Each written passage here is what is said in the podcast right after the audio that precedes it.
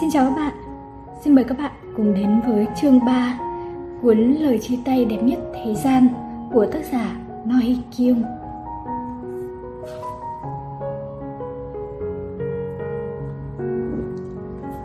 Chương 3 Rồi, thế họ bảo chỗ nào tệ nào? Tất cả đều tệ. Tôi có đau chỗ nào đâu mà bảo tất cả đều tệ. Ung thư cổ tử cung đó phải cắt bỏ tử cung à? Phải cắt bỏ thì cắt bỏ thôi, chứ gì đâu. Mà tôi có đau chỗ nào đâu, Sao lại phải mắc bệnh đó được nhỉ? Bà không đau à? Đau thì sao? Ông đau hộ tôi được chắc. Chan sư vui vẻ, nhanh nhẹn chuẩn bị tan làm. Bởi cô đang mong chờ buổi tối hẹn hò ấm cúng cùng Jong Suk Đúng lúc đó In Cho mặc bộ đồ bảo hộ lao động tiến lại gần Jong Su Cùng ăn tối đi In Cho nhìn John Su như có điều muốn nói Em có hẹn rồi Điều In Cho muốn nói là gì John Su có thể đoán ra được Dù không có hẹn với Jong Suk thì cô cũng muốn trốn tránh những lời ấy với trưởng phòng cha à? su không trả lời. Trong ánh nhìn của Incho phảng phất sự trách móc, nhưng lớn hơn cả là lo lắng cô sẽ bị tổn thương. Jansu hiểu được nỗi lòng của anh ấy. Chuyện bị tổn thương, Jansu hiển nhiên biết trước. Chỉ là lúc này cô không muốn nghe những lời cảnh cáo như Tại sao em lại nhảy vào đám lửa của Inchoi? Su đã dặn lòng sẽ không hối hận cho dù cô có trở thành con thiêu thân lao vào lửa đi chăng nữa, cô tin tưởng vào tình yêu của mình. In Cho nhất quyết đi theo Su ra tận bãi đỗ xe để khuyên nhủ. Lần này hắn ta có chịu trách nhiệm với em không? Anh hỏi có hay không mà? Em đâu cần anh ấy phải chịu trách nhiệm. Su trả lời một cách bình thản. Tình yêu chính là trách nhiệm.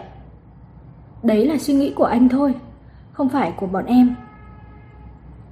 Su coi tình yêu của cô và Jong Sop là thứ tình yêu đặc biệt, không giống với tình yêu của những người khác. Chỉ vì nó khác không có nghĩa nó không phải là tình yêu. Incho không tài nào chấp nhận được. Anh dồn ép cô.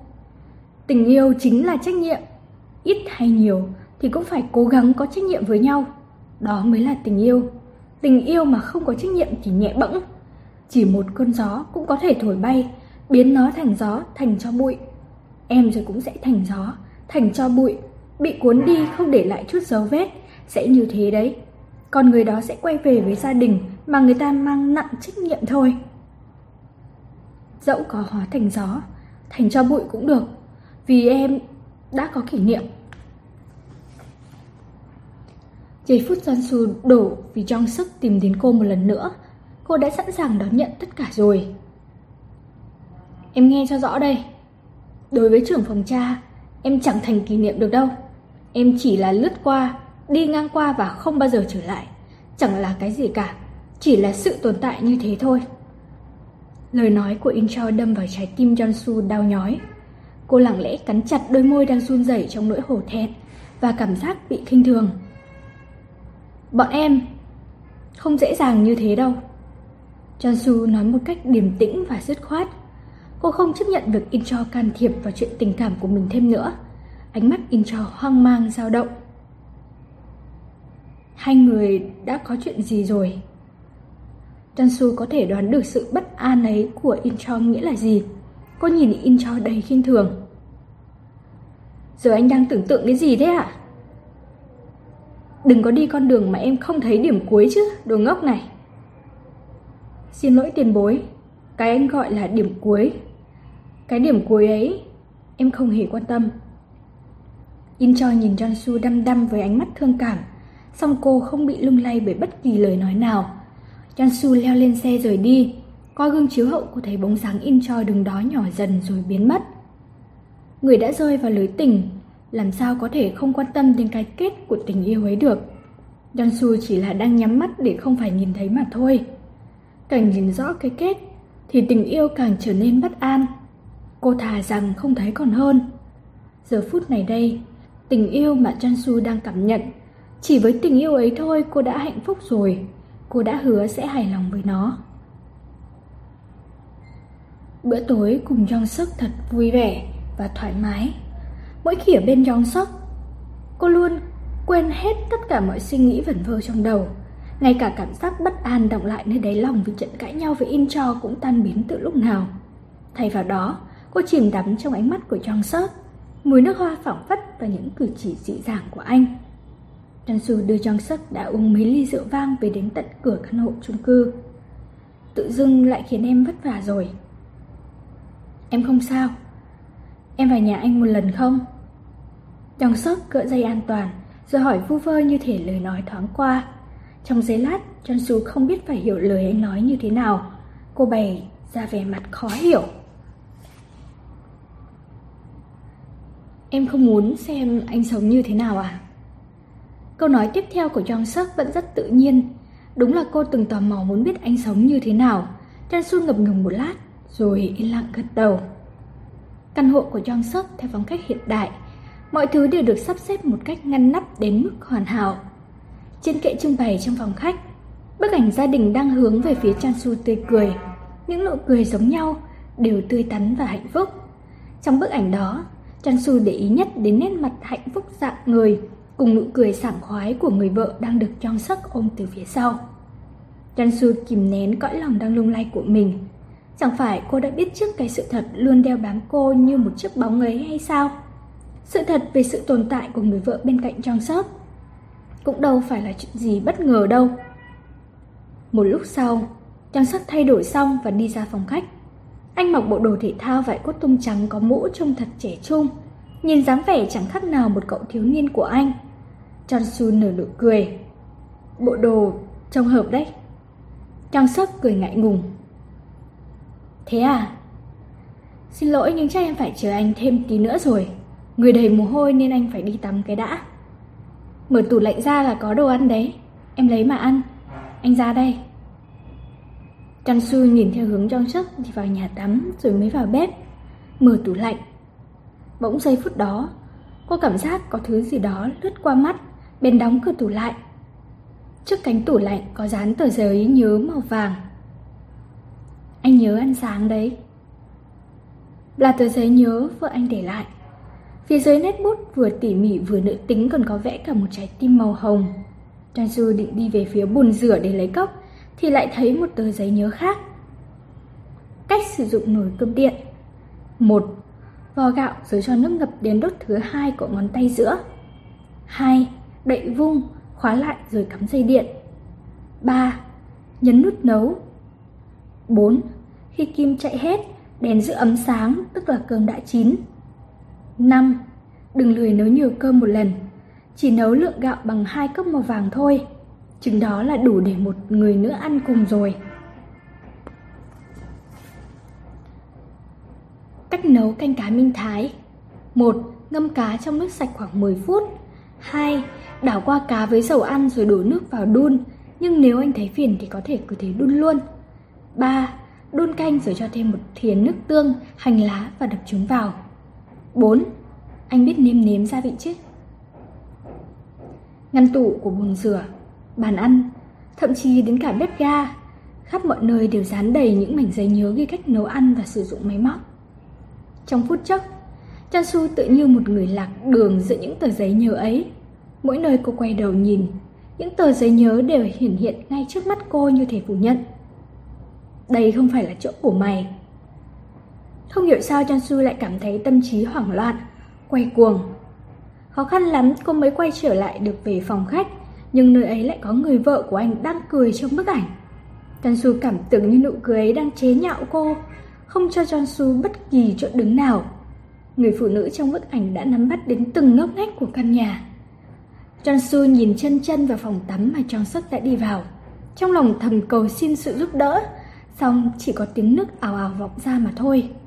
Đúng lúc đó, tiếng xả nước ngừng lại và cô nghe thấy tiếng Jong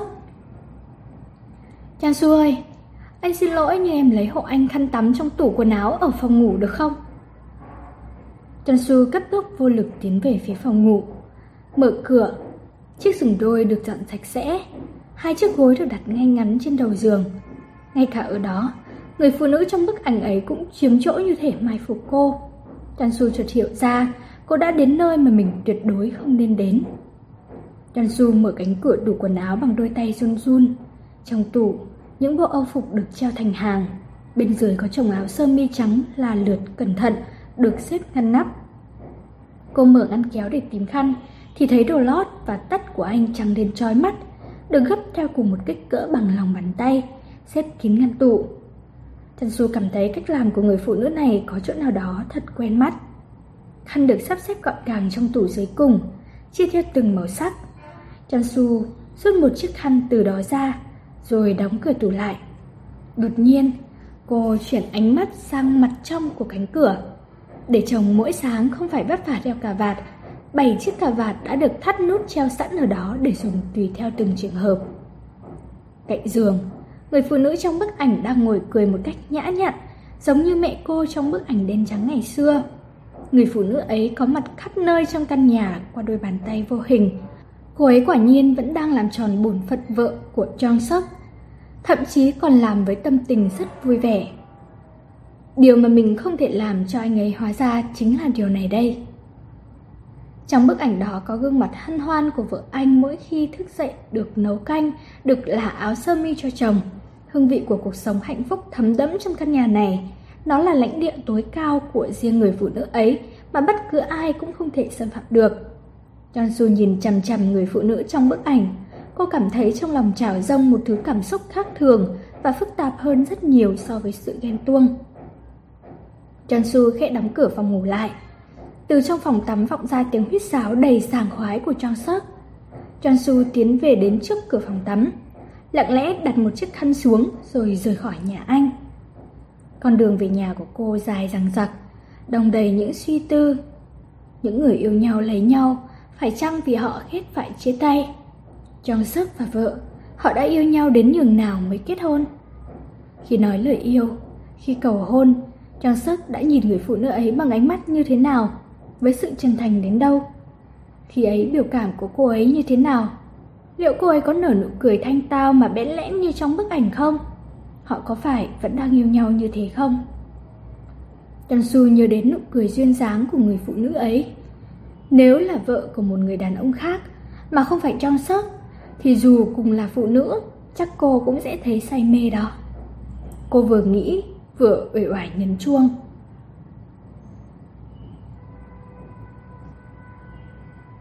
Sao nói mà ai cũng như chuyện của người khác thế nhỉ? Bây giờ là mấy giờ rồi? Mẹ đã bảo phải về sớm cơ mà. Nhắc bao nhiêu lần rồi hả? Mẹ vừa mở cửa vừa cáo gắt. Vụ náo loạn ban ngày giữa nội với cô hộ lý đã khiến mẹ thấy rối bời sẵn. Vậy mà hôm nay các thành viên trong gia đình còn như thể cùng nhau, hẹn nhau về trễ vậy. Thành ra những cảm xúc tích tụ trong lòng bà bùng nổ như đạn pháo. Trong su về nhà trong tình trạng say khướt, giặt dẹo, đã leo lên phòng mình ngủ say như chết. Bố thì... Em dâu phải dìu về trong tình trạng người nồng nặc mùi rượu. Ngay trước khi John Su về. Mấy người bị làm sao thế?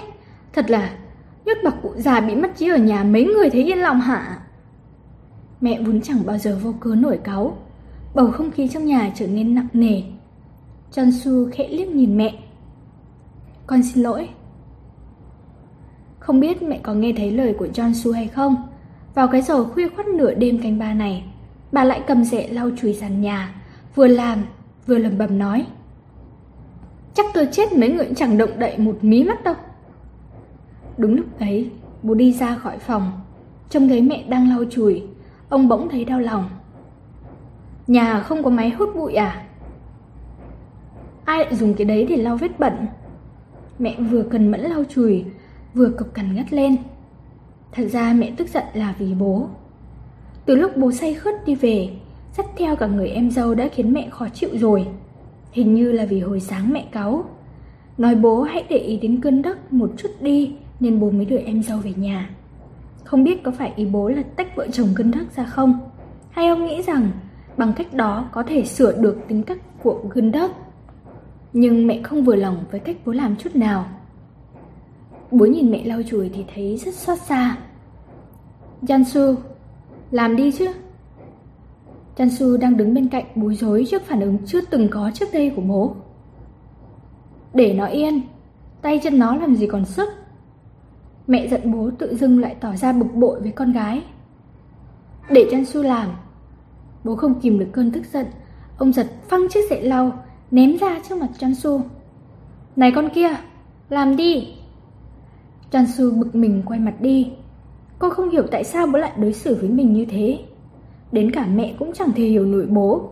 Bà trợn tròn mắt, nhìn chồng với vẻ hoang mang.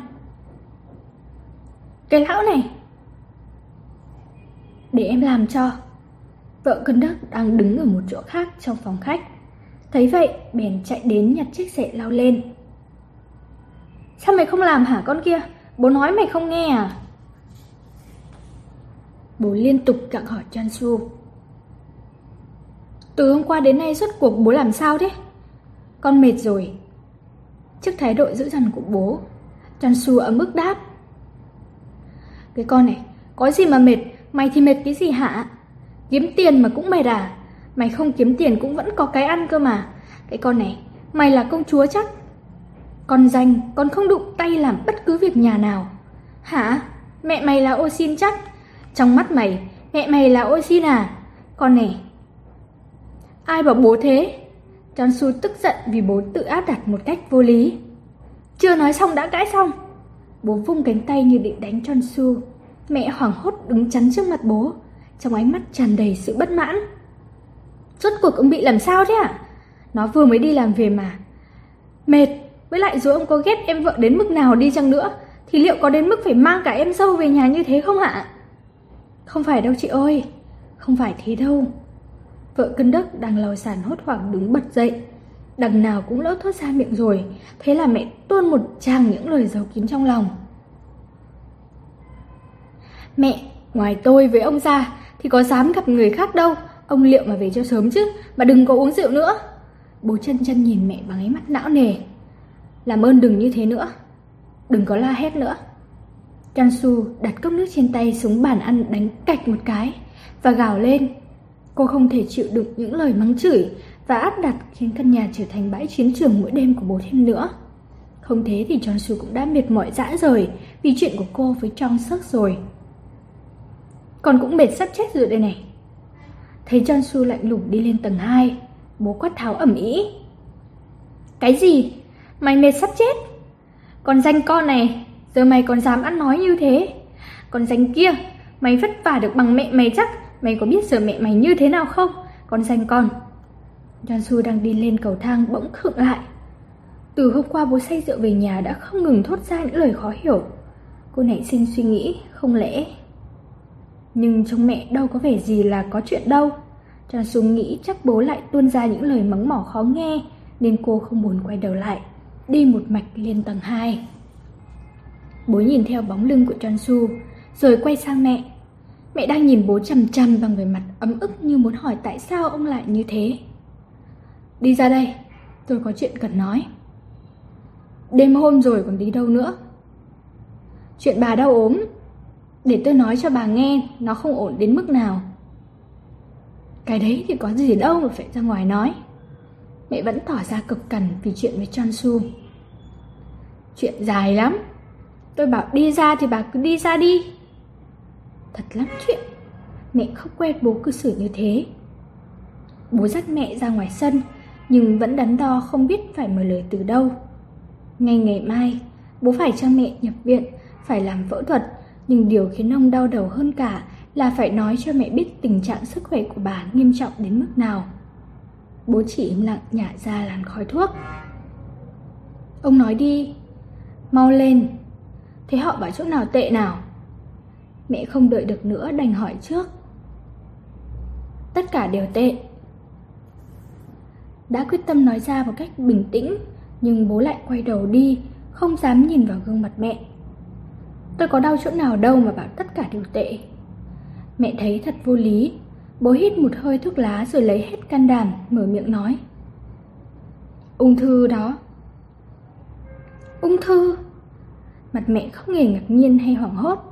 Ừ. Ung thư gì? Bố cố tránh gương mặt tò mò đầy hồn nhiên của mẹ. Bởi ông sợ rằng nếu nhìn thẳng vào mặt vợ, thì bao nhiêu cảm xúc ông kìm nén sẽ trở dâng cùng nước mắt. Bố khó khăn lắm mới thốt ra được lời mình không hề muốn nói. ung thư cổ tử cung. Giai đoạn đầu à? Không thấy đau thì chắc là giai đoạn đầu nhỉ? Phải không? Ánh mắt mẹ đầy tin tưởng đó không phải là chuyện nghiêm trọng. Bố buồn bã nhìn lại mẹ. Phải cắt bỏ tục cung à? Mẹ điềm tĩnh hỏi bố như cứ thể đó là chuyện của người khác. Bố thực sự không thể cất lời, ông chỉ biết cúi đầu. Phải cắt bỏ thì cắt bỏ thôi chứ có gì đâu. Dường như mẹ chỉ coi nó giống như mùa ruột thừa thôi thì phải. Nếu chỉ như vậy mà mọi chuyện kết thúc thì bố đã chẳng có gì để nói. Nhưng giờ đây, bệnh tình của vợ ông không phải chỉ bằng một cuộc phẫu thuật cắt bỏ tử cung là có thể giải quyết được. Sinh mạng của con người sao lại có thể vô phương cứu chữa như thế cơ chứ? Bác sĩ danh tiếng mà lại không thể đưa ra được bất cứ phương án chữa trị nào. Thế mà nghe được sao? Trái tim bố bức bối như thể sắp nổ tung. Ông cúi đầu xít một hơi thuốc thật dài, rồi thở ra làn khói. Ông dập thuốc đi. Mẹ có vẻ ghét khói thuốc lá bố đang phả ra hơn cả ghét bệnh tật của bản thân mình. Bố di chân dập điếu thuốc. Mẹ thấy gương mặt ông nặng nề căng thẳng, bèn nói lời xa dịu. Giờ phẫu thuật cắt bỏ cái tử cung vô dụng đi cũng có làm sao đâu mà ông phải thế. Người thờ tín theo đạo. Cả bà bạn trong hội chơi hụi ở phong trang đông của tôi cũng phải phẫu thuật cắt bỏ kia kìa. Hay, thôi được rồi, tôi cũng cứ lo lắng thất thỏm không biết mình có mắc không. Nhưng giờ ở cái tuổi này, thì dù muốn sinh con cũng có sinh nổi đâu cơ chứ. Tôi không sợ cái đó một tí ti nào đâu. Sống mới sợ chứ chết thì sợ gì. Mẹ nói hết những lời muốn nói xong cũng nhẹ lòng. Bà chỉnh trang lại quần áo, định đi vào nhà. Mau vào nhà đi, đừng đừng đó ủ rũ não nề nữa. Rét lắm, mà tôi có đau chỗ nào đâu, sao lại mắc phải bệnh đó được nhỉ? Mẹ bình thản như thể đó chẳng phải chuyện gì to tát, còn bố thì lại thấy cay đắng trong lòng. Bà không đau à? Đau thì sao? Ông đau hộ tôi được chắc. Bố không còn lời nào để nói. Ông cũng đứng lên, nhìn theo bóng lưng mẹ phía trước. Bất giác, ông ngước nhìn lên bầu trời. Những giọt nước mắt lan dài. Trong lòng Toan Su ấm ức và chịu nặng như thể có thằng đá to đè lên ngực. Nỗi dối bời lúc ở căn hộ của trong sắc còn chưa nguôi ngoai thì những lời trách móc tức giận của bố đã ập đến.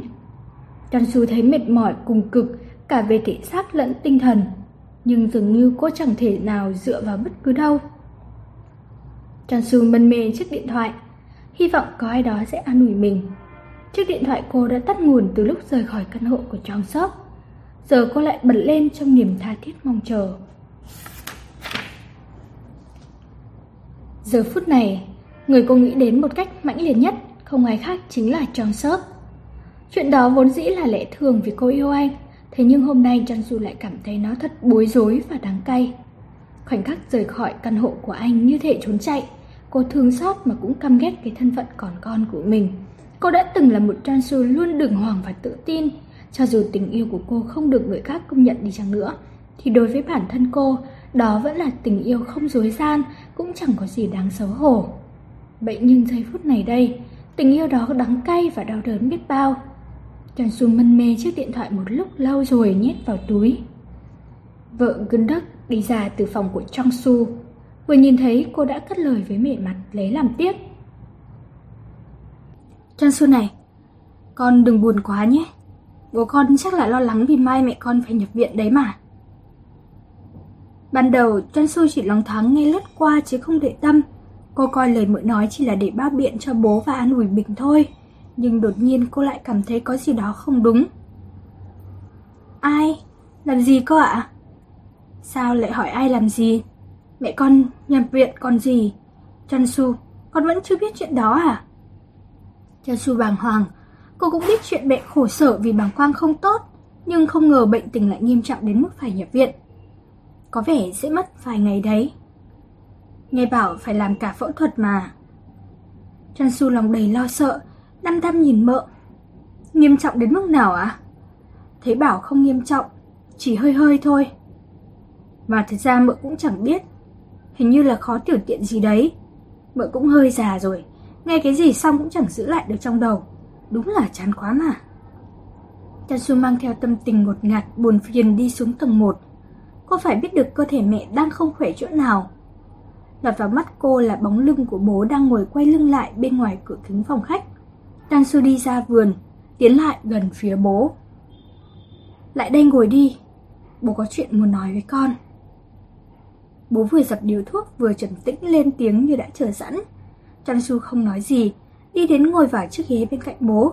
Ông dường như sắp nói ra gì đó nhưng lại chẳng thể mượn lời. Tansu nóng lòng, không thể đợi thêm được nữa. Mẹ bệnh đến mức phải phẫu thuật sao hả bố? Gương mặt bố méo mó đầy đau đớn. Là ung thư. Hả? Trần Su nghĩ mình đã nghe lầm rồi. Là ung thư cổ tử cung. Ngày kia sẽ phẫu thuật. Tâm trí Trần Su đờ đẫn bởi cơn sốc. Cô tức giận vì thầy bố thật vô lý. Tại sao bây giờ mới nói ra? Tại sao lại đợi đến tận lúc này mới thông báo? Không phải ai khác mà chính mẹ cô đã mắc bệnh ung thư và sẽ phải đối mặt với ca phẫu thuật sau hai ngày nữa. Cô là loại con gì mà không hay biết sự tình, chỉ mải mê đắm chìm trong chuyện của riêng mình như vậy chứ. Bố luôn hành xử như thế trong tất cả mọi chuyện, lúc nào ông cũng gáp bức các thành viên trong gia đình bằng ngữ khí đầy đe dọa, luôn tự cho mình là đúng. Dù xảy ra chuyện lớn đến nhường nào, ông cũng không bao giờ giải thích cặn kẽ cho mọi người trong nhà. Ngay cả khi bệnh viện rơi vào tay người khác, cả nhà cũng chẳng ai biết, Mãi sau này, lúc chuyện đã xong xuôi hết cả, mọi người mới được biết sự thật sáng đời ấy. Nhưng đâu phải chỉ mỗi chuyện đó, trong bất cứ hoàn cảnh nào, bố đều không hỏi ý kiến người thân trong gia đình, tự xử lý tất cả theo ý của riêng mình. Mỗi lúc như thế, những người trong nhà đều rất khó chịu, trong chẳng còn cách nào khác, đành phải ngậm bồ hòn làm ngọt nhất nhịn. Người cha lúc nào cũng tự coi mình là nhất, khiến Nhân Su thấy rất oán hận. Bố phải nói rõ sự tình chứ. Mày biết lo nghĩ cho mẹ như thế từ bao giờ vậy? Trước câu hỏi vặt của bố, Su không có lời nào để đáp trả. Cô chẳng thể làm gì hơn ngoài nghiêng mình thừa nhận một cách đau đớn. Vậy chỉ cần phẫu thuật thôi là sẽ không có gì phải lo nữa đúng không? Su kìm nén cơn giận của bản thân và hỏi bố. Ừ, Câu trả lời của bố như tháo gỡ hết mọi vướng mắc trong lòng cô. Chan Su đầy bất an hỏi lại. Cô muốn nhận được một lời đảm bảo. Thật chứ? Đã nói thế rồi còn gì? Bố lại đột nhiên nổi cáu. Chan Su không mong chờ bố sẽ nói chuyện từ tốn như bác sĩ giải thích bệnh tình của bệnh nhân cho người nhà. Nhưng với thái độ cộc cằn của ông, cô cũng chẳng muốn hỏi thêm gì nữa.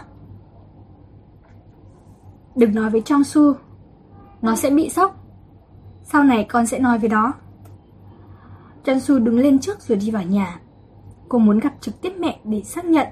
Mẹ luôn ở vị trí ấy với dáng vẻ y nguyên không đổi. Vẫn ngày ngày vừa chiến đấu với tội bị chứng mất trí nhớ, vừa chịu đựng ông chồng cộc cằn và những đứa con trang giàu tình cảm.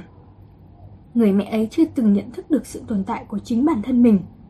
Với một người mẹ như thế, những thành viên trong gia đình đã vô tâm biết bao nhiêu. Su vừa bước vào phòng khách, đã ngay lập tức đi về phía phòng ngủ. Thế nhưng mẹ lại không có ở đó. Cô thử mở hé cửa phòng nội. Nội nhìn mợ đang ngủ say, chật chật lưỡi. Đầu đầy cháy giận, con mụ bẩn thỉu này. Nội vừa bới tung nắp của mợ lên như thể một chú khỉ bắt cháy giận, vừa chốc chốc lại giả bộ như đang ăn cái gì đó. Chan Su nhìn nội bằng ánh mắt đầy sầu não, rồi đóng cửa lại cô nghe tiếng mẹ riêng rỉ phát ra từ phía nhà vệ sinh. Chăn Su khẽ kéo tay nắm cửa ra. Cửa không khóa, mẹ đang ngồi trên bồn cầu, hai tay nhấn từng hồi vào bụng dưới. Tìm mẹ có chuyện gì à? Không biết có phải đang khổng sức không, mà gương mặt mẹ meo mó đi vì cơn đau. Chan-su kìm nén nỗi buồn đến phát khóc đang trào dâng, đứng dựa vào cửa nhà vệ sinh. Không ạ, Chansu run rẩy đôi bờ vai, cảm thấy bản thân mình thật có tội.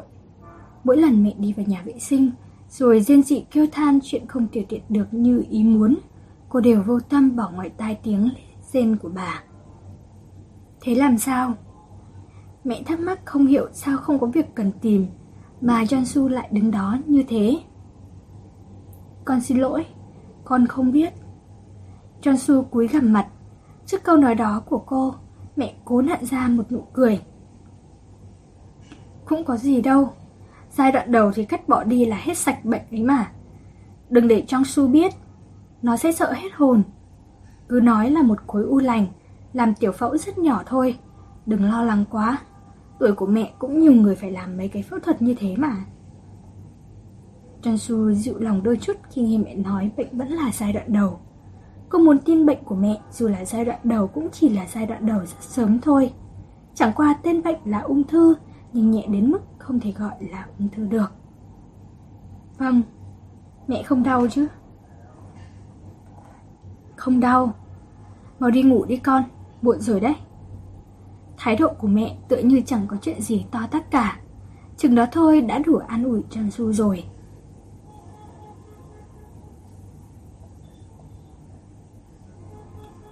Sáng hôm sau thức dậy, việc đầu tiên John Su làm là gọi điện đến công ty. Cô không nộp trước đơn xin nghỉ, nên muốn giải thích qua điện thoại, bởi cô muốn ở bên cạnh mẹ hôm nay. Cũng giống như mỗi khi bản thân cần, mẹ luôn ở bên cạnh cô vậy. John Su vừa giúp mẹ chuẩn bị đồ nhập viện, vừa cố gắng chấn an trái tim bất an, thấp thỏm của mình. Cô lẩm bẩm như mẹ thường vẫn hay làm. Đã nói thế nào? Đã bảo sẽ không sao rồi cơ mà. Rồi khẽ nở nụ cười, nhắc đi nhắc lại vô số lần. Không biết có phải bố cũng bất an hay không, mà trước cổng nhà vượng vãi đầy đầu lọc thuốc lá.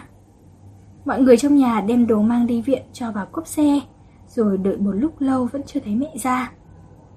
Mẹ mau ra đi, bố lại cáu bây giờ. Nhìn bộ dạng bồn chồn của bố qua kính chiếu hậu, Trong Su đầm bực mình. Cậu vẫn chưa biết gì cả, chỉ thấy cơn tức giận của bố còn đáng lo ngại hơn cả việc mẹ phẫu thuật.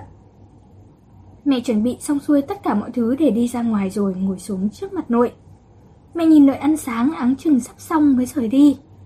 Ngày hôm nay nội chẳng la hết và ăn sạch sẽ bát cơm một cách ngoan ngoãn. Mẹ chăm chú nhìn nội tự uống nước với vẻ rất hài lòng. Đi thôi mẹ ơi, mọi người đang chờ kìa. Mẹ nghe thấy tiếng còi xe bên ngoài, bèn quay đầu tìm cô hộ lý. Nội vừa thấy mẹ định đứng lên, mắt đã ngân ngấn nước, đầy bất an. Cô ơi, cô đi đâu thế? Phải đi để lại nội ở nhà như vậy, mẹ thật không nỡ.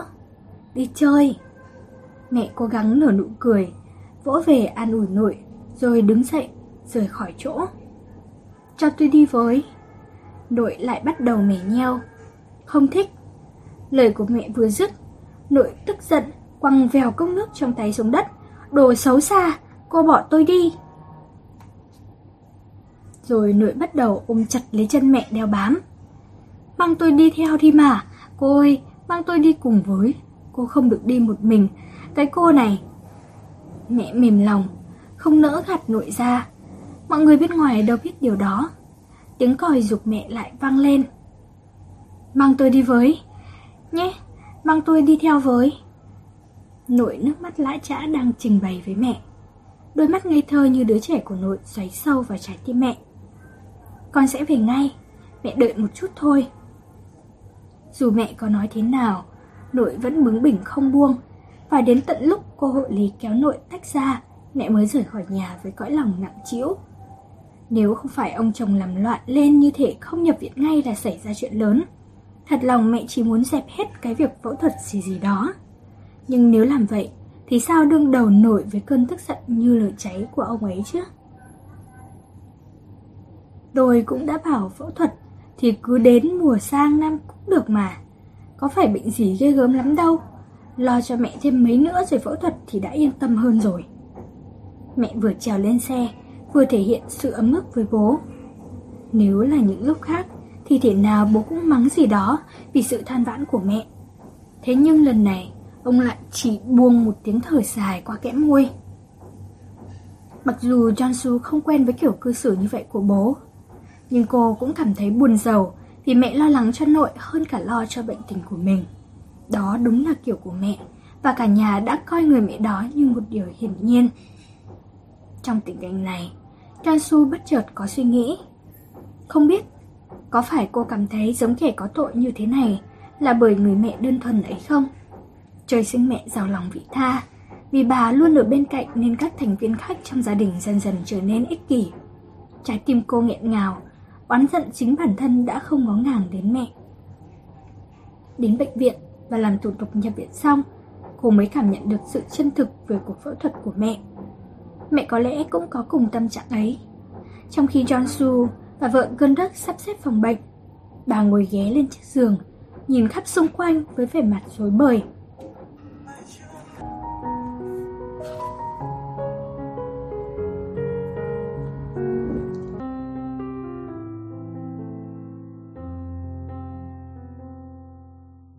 Phòng bệnh là một căn phòng tương đối sạch sẽ. Bố và Trang Su đã đi ra ngoài để mua một số đồ dùng cần thiết. Lúc đó, bác sĩ Jan và bác sĩ Jun đảm nhận ca phẫu thuật này bước vào phòng bệnh. Mẹ tươi cười như thể đón tiếp khách quý. Có gì đâu mà phải hoành tráng thế, các bác sĩ lại chiều cố người như tôi. Ngày mai 3 giờ sẽ phẫu thuật đấy nhé. Hôm nay sẽ là mấy xét nghiệm trước phẫu thuật. Tình trạng sức khỏe của em thế nào? Bác sĩ Trang cười dịu dàng hỏi. Mẹ vừa gật đầu vừa nhìn bác sĩ Jun. Lão nhà chị đâu nhỉ? Anh ấy đi xem bệnh án rồi, anh ấy cũng sẽ về đây thôi. Nhớ lời bác sĩ Jun nói mà gương mặt đăm chiêu của mẹ phút chốc bừng sáng. Việc gì cũng để anh nhà làm thì tốt hơn đấy nhỉ? Tất nhiên là tốt rồi. Gansu nhìn mẹ vừa cười vừa trả lời. Cô thấy tâm trạng mình khá lên đôi chút. Gansu lặng lẽ rời khỏi phòng bệnh. Jong Sớp đã gửi tin nhắn đến vài lần. Cô gọi điện lại cho anh. Từ lúc rời khỏi nhà Jong Sớp mà chẳng nói lời nào hôm qua, cô chưa hề gọi điện cho anh. Em không có chuyện gì đấy chứ. Từ đêm qua đến giờ anh không liên lạc được với em. Có biết anh lo lắng thế nào không hả? Vừa nghe thấy giọng nói đầy lo lắng của Jong Suk, Yasu bỗng cảm thấy muốn bật khóc. Có thật là em không có chuyện gì không? Vâng, em không sao. Giọng nói của anh trở thành niềm an ủi to lớn đối với John Su. Trong sức vừa nghe tin mẹ cô nhập viện, đã nói rằng anh sẽ đến ngay lập tức nhưng John Su bảo anh không thể làm thế. Đây không phải là tình huống mà cô có thể đường đường chính chính đem Jong Suk đến phòng bệnh của mẹ. Cô cũng không muốn giấu gia đình đến gặp Jong Suk ở góc nào đó của bệnh viện. Hơn nữa, ngày hôm nay cô muốn ở bên chăm sóc cho mẹ. Để em xem tình hình thế nào rồi gọi lại sau. Nhất định phải gọi đấy nhé. Vâng, vợ anh về rồi à? Chưa, Vậy đồ ăn vẫn y nguyên như thế nhỉ? Anh nhớ ăn uống tử tế. Mua về ăn cũng được. Gần xuống cúc máy, quay lại phòng bệnh thì bắt gặp In Cho. Mẹ em sao rồi? In Cho lo lắng hỏi. Họ bảo ngày mai phẫu thuật. Bác sẽ không sao đâu. Dẫu biết lời an ủi của In Cho là chân thành, nhưng Jong Su vẫn không thể đón nhận hoàn toàn tấm lòng ấy. Bởi từ sau cuộc cãi vã hôm qua với anh, Cô bắt đầu cảm thấy khó chịu vì giờ Incho Cho đã xen vào chuyện của cô quá sâu. Anh đến đây bằng cách nào? Anh gọi điện đến nhà em. Em ăn cơm chưa? Em không muốn ăn. Nhận thấy ánh mắt thương cảm của In Cho, Yasu quay mặt tránh né. Thật kỳ lạ, tại sao cô luôn thấy ý tốt của anh là điều hiển nhiên hoặc thái quá nhỉ? Yasu sải bước gấp gáp như muốn rũ bỏ hết tâm tư phức tạp Cô đi về phía phòng bệnh của mẹ. Bố để trong Su về phòng bệnh của mẹ trước, còn ông đi đến phòng khám của bác sĩ Trang. Bác sĩ Trang và bác sĩ Jun đang kiểm tra bệnh án trước ca phẫu thuật của mẹ. Bố cùng hai người họ xem lại bệnh án của mẹ lần nữa. Trong phim chụp của mẹ, tế bào ung thư đã lan khắp tứ phía khiến việc phán đoán phải bắt tay phẫu thuật từ đâu trở nên khó khăn Bố đứng trước tấm phim, dốc hết sức để tìm được một tia hy vọng dù là nhỏ nhoi nhất. Bác sĩ Trang, người thực hiện ca phẫu thuật dường như chẳng còn gì để xem thêm nữa. Ông nói một cách điềm tĩnh. Cắt bỏ chỗ này, chỗ kia cũng không có tác dụng gì cả. Chúng ta sẽ chỉ lấy ra những phần nhìn được ở đây thôi. Bố nửa nghe, nửa không lời bác sĩ Trang nói. Ông với tay lấy tấm phim, rồi ngăn ngạnh cố thuyết phục Chỗ này thì sao? Chỗ này xử lý được này. Những chỗ khác tớ không biết, nhưng đây với đây có vẻ là vùng có thể làm được điều gì đó mà. Bác sĩ Trang không nói lời nào, lắc đầu. Bố quay sang nhìn bác sĩ Jun như tìm kiếm người cứu giúp. Ở vị trí của cô, cho dù kết quả hiện rõ rành rành, cô cũng không thể nói bừa được nói thử xem, ca này có thể làm gì được. Nếu hai người không làm, thế thì tôi làm. Bình tĩnh lại đi, rồi sang phòng phẫu thuật xem xét đã rồi nói tiếp. Bác sĩ Trang kiềm chế bố lại. Anh hẳn theo lời của tiền bối Trang đi. Cả bác sĩ Jun cũng không về cùng phe với bố. Nhìn dáng vẻ lạnh lùng ấy của hai người, bố có chút cảm giác bị phản bội. Cùng là bác sĩ nhưng hai người họ không đánh mất sự bình tĩnh, thái độ ấy thật đáng tin cậy. Thật ra ngay từ lúc mới xem bệnh án, ông đã biết những lời khuyên của họ đều không sai chút nào. Nhưng rất có thể có một phần triệu, một phần chục triệu khả năng chứ. Nếu có sự khác biệt nào giữa bố và hai người kia, thì đó là họ tin rằng một phần trăm khả năng cuối cùng mà bố đang tin tưởng là điều không thể. Một phần trăm ấy là niềm hy vọng duy nhất của bố. Nhưng ngay từ đầu, đối với họ, nó chẳng qua chỉ là một con số không có khả năng mà thôi. Nếu đứng trên lập trường của người bác sĩ xem bệnh cho bệnh nhân bình thường, chắc bố cũng sẽ nghĩ giống họ. Thế nhưng bệnh nhân đó lại là vợ ông, nên ông coi con số không có khả năng đó là tia hy vọng cuối cùng của mình. Tớ hiểu tâm trạng của cậu, thế nên giờ cứ đi vào xem trước đi đã. Dường như nhận ra nỗi lòng không yên của bố, bác sĩ trà nói. Bố cũng không muốn lãng phí thêm thời gian vào mấy cuộc cãi vã chẳng được ích lợi gì nữa. Ngày đầu tiên nhập viện, ngoại trừ việc lạ chỗ nên thấy hơi bất tiện và lo lắng vì để nội ở nhà ra, thì mẹ trải qua một đêm tương đối yên bình. Nhưng bố thì không chớm mắt cả đêm. Nếu trên đời có thứ gọi là kỳ tích, thì ông cầu mong nó sẽ xảy ra trong cuộc phẫu thuật của mẹ ngày mai. Sống bao nhiêu năm trên đời, bố chưa từng một lần tìm đến, cũng chưa từng cầu xin thần Phật. Thế nhưng đêm nay, ông cầu nguyện không biết bao lần một cách khẩn thiết đến tất thảy thần Phật tứ phương mà ông nghĩ ra được trong đầu. Từ Phật, Chúa đến cả Thánh A-la. Tấm biển màu đỏ phía trước phòng phẫu thuật ghi Người không vận sự miễn vào, tiến đến gần một cách lạ lẫm và đáng sợ. Yan Su nhìn mẹ thay bộ đồ phẫu thuật Cô càng cảm nhận rõ ràng hơn nỗi bất an bao trùm. Trong su cũng không giấu nổi ánh mắt buồn chồn khi đến gần hành lang phòng phẫu thuật. Một lát sau, các nam y tá để mẹ trong bộ đồ phẫu thuật nằm lên giường bệnh di động và đưa ra ngoài. Khuôn mặt trong su lộ vẻ lo sợ. Mẹ không sợ chứ? Ừ, không sợ một chút nào. Mẹ cười để vỗ về đứa con út. Bà đã quen coi nó như đứa trẻ nũng nịu, Trần Xu nghẹn ngào không thể thốt ra lời nào. Vợ cân đớp ở bên cạnh cũng có vẻ mặt như sắp khóc. Làm sao đây chị ơi? Đã bảo không sao đâu mà còn thế nữa. Vành mắt mẹ động lệ ươn ướt. Trần Xu muốn nói gì đó với mẹ, nhưng cô sợ mình sẽ bật khóc thành tiếng, nên chẳng thể cất lời.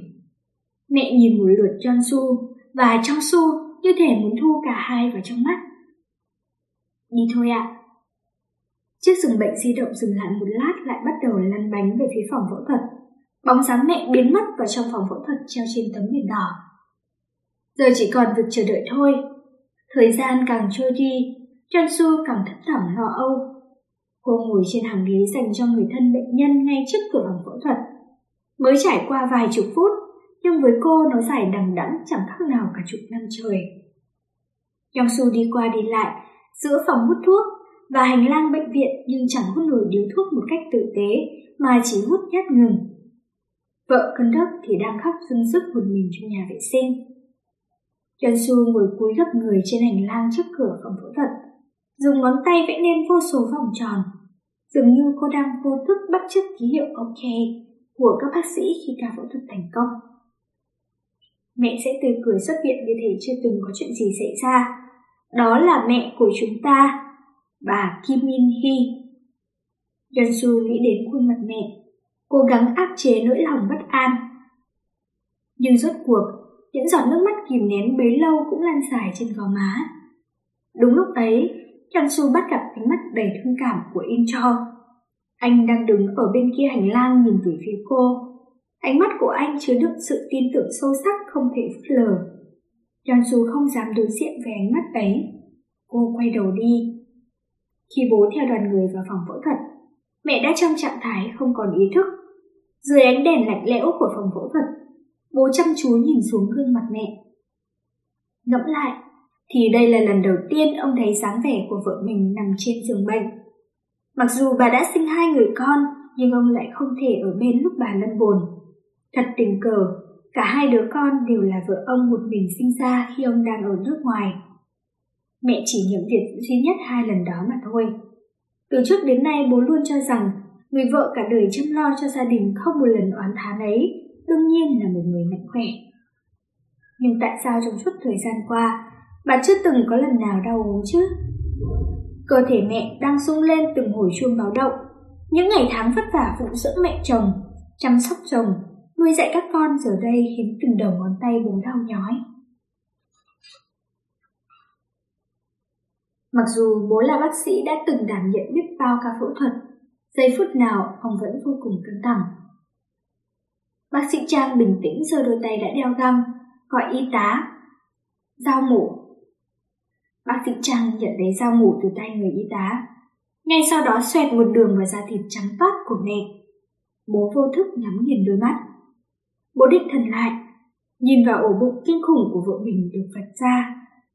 Vẻ mặt của bác sĩ Trang và bác sĩ Jun trở nên méo mó đến thảm hại. Dù đã dự đoán từ trước, nhưng họ không ngờ tình trạng bệnh lại nghiêm trọng đến mức này. Tế bào ung thư khi đã hình thành, chia thành hai dạng. Một dạng vón cục lại như khối nhỏ, một dạng khác phân tán khắp nơi như những cánh hoa. Trong trường hợp bệnh phát triển ở mức độ vừa phải và các tế bào ung thư ở trạng thái kết lại như khối nhọt, thì có thể phẫu thuật loại bỏ những chỗ nhìn được bằng mắt thường. Như vậy là vẫn còn hy vọng. Thế nhưng những tế bào ung thư trong cơ thể mẹ phân tán khắp nơi như thể cánh hoa rụng tan tác. Nên giây phút sau mổ độc được đến thì chúng đã lên lỏi khắp cơ thể bằng tốc độ kinh hoàng rồi. Bố thấy, ngay cả niềm hy vọng một phần trăm mà bố khẩn thiết cầu mong cũng dần dần sụp đổ. Những vị thần trong lời cầu nguyện tha thiết lần đầu tiên của bố đêm qua, đến cuối cùng họ cũng không đáp lại.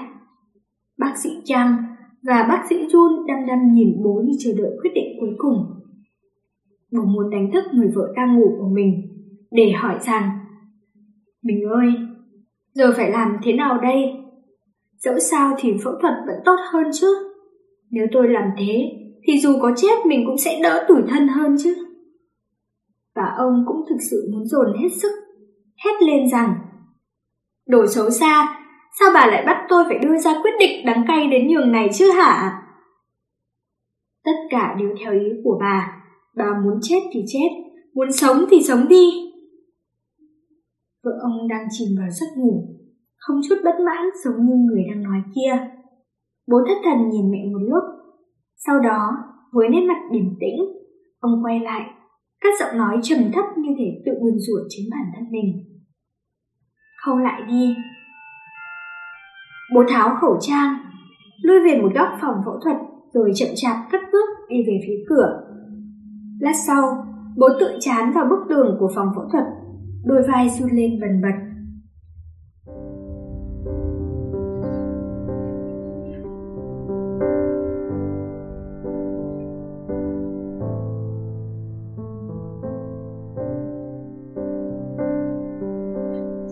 Chương 4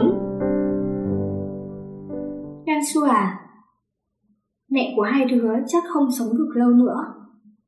Bà ấy sắp chết rồi. Bố nói, cái gì thế? Phẫu thuật rồi mà. Sao lại chết được?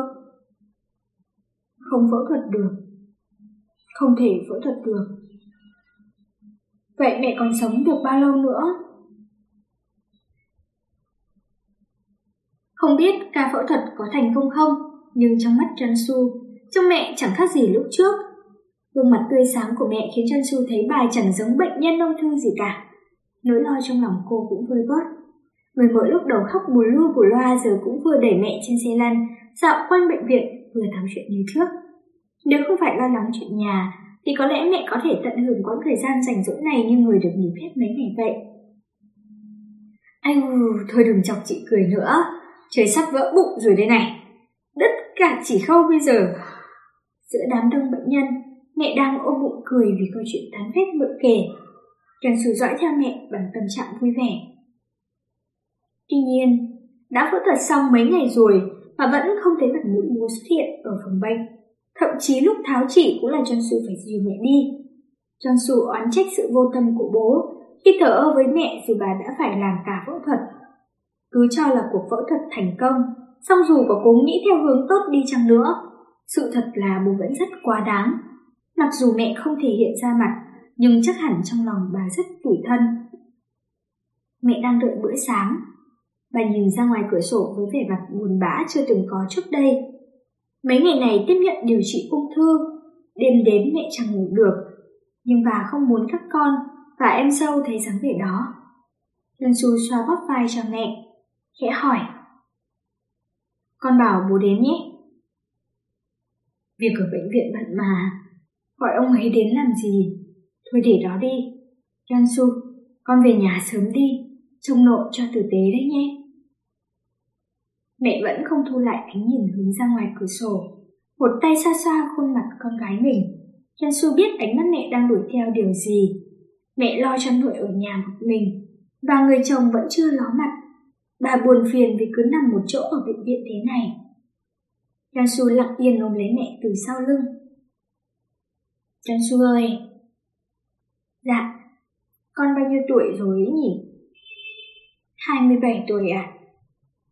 Con gái mẹ đến lúc đi lấy chồng rồi đấy. Mẹ nói gì thế? Con không phải chăm chỉ kiếm tiền mấy năm nữa. Con sẽ sống với mẹ thật lâu. Rồi trong tương lai xa thật xa, con sẽ gặp một người đàn ông chu đáo và kết hôn. Mẹ chậm rãi đung đưa người như thể dỗ dành con trẻ, Trần Su đang ôm chặt mẹ từ sau lưng cũng nhẹ nhẹ đung đưa theo nhịp điệu. Hồi Trần Su còn nhỏ, mỗi khi mẹ có chuyện buồn hay mệt mỏi, bà đều đưa cô đến sân chơi rồi hai người cùng nhau trượt cầu trượt. Bà đặt chân Su bé bỏng lên đầu gối, rồi cùng cô trượt xuống cầu trượt. Đối với bà, đó từng là một cách để giữ bỏ phiền muộn. Mỗi lúc như thế, chẳng hiểu sao Trân Su thấy vừa buồn lại vừa vui.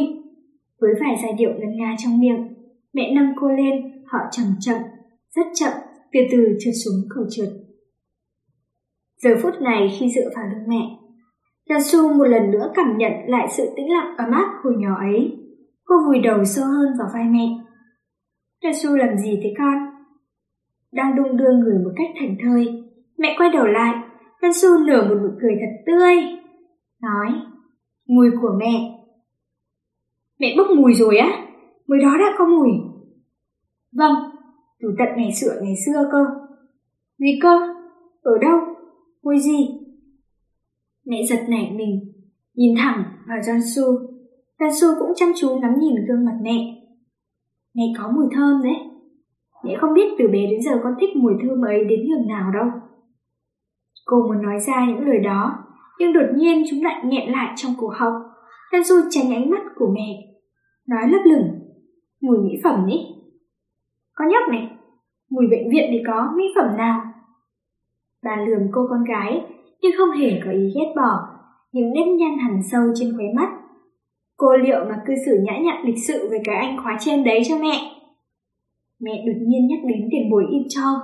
Cô biết những lúc cô không có ở đây, Tim cho đã đến thăm mẹ vài lần. Mẹ là mẹ rất ưng cậu ấy đấy. Khó có người nào trước sau như một như thế lắm. Trần Su biết mẹ muốn nói gì, nên cô ngắt lời bà. Mẹ, con với anh ấy không phải mối quan hệ như mẹ nghĩ đâu. Quan hệ nam nữ lấy đâu ra vừa mới gặp đã có tình cảm luôn được chứ. Con đã bảo là không phải rồi mà. Yansu Su đang khó xử, không biết nói sao thì mợ cô bê khay thức ăn thì vào. Yansu Su nhìn mợ giúp mẹ ăn một lát rồi rời khỏi phòng bệnh để đi làm. Trên đường lái xe đi làm, Su cứ nghĩ mãi về những lời khuyên của mẹ. Con cứ xử lịch sự với tiền bối một chút. Chuyện con trái tính trái nét cả thế giới đều biết. Vậy mà cậu ấy vẫn chịu được thì cũng không phải dạng thường đâu. Nếu không muốn làm tổn thương người khác thì qua lại hay cắt đứt nên làm cho rõ ràng. In cho đúng là người trước sau như một giống như lời mẹ nói. Điều đó khiến Nhân Su cảm thấy gánh nặng và cũng khiến cô thấy có lỗi. Su vừa tới văn phòng đã đi tìm Im Cho. Anh đang làm việc với đội công nhân trong xưởng dưới hầm trung tâm thương mại. Người thiết kế không nhất thiết phải trực tiếp tham gia, nhưng đối với những nội thất quan trọng, In Cho nhất định phải tự tay làm. Jansu đi đến xưởng, tiếng máy nghiền ồn ào đập vào tai cô, cô gõ gõ vai Incho. Anh ăn snack gì này? Incho Cho gói snack cho Suy đưa vào túi sau, rồi hỏi Hoover. vơ. Cô Kim Jong Un đi đâu rồi mà em lại mang cái này đến? Em bảo để em thay cô ấy đưa cho anh mà. Jansu đáp lời vô cùng tự nhiên. In Cho tắt máy nghiền, nhìn Jansu bằng ánh mắt ngạc nhiên. Nói chuyện chút đi. Lời Jansu nói chẳng mấy chốc khiến vẻ mặt In Cho trở nên căng thẳng. In Cho đưa Jansu đi về phía sau xưởng. Em không muốn mất anh. Jansu thu mình ngồi trên đống vật tư, chất đầy một góc xưởng. Cô mở lời.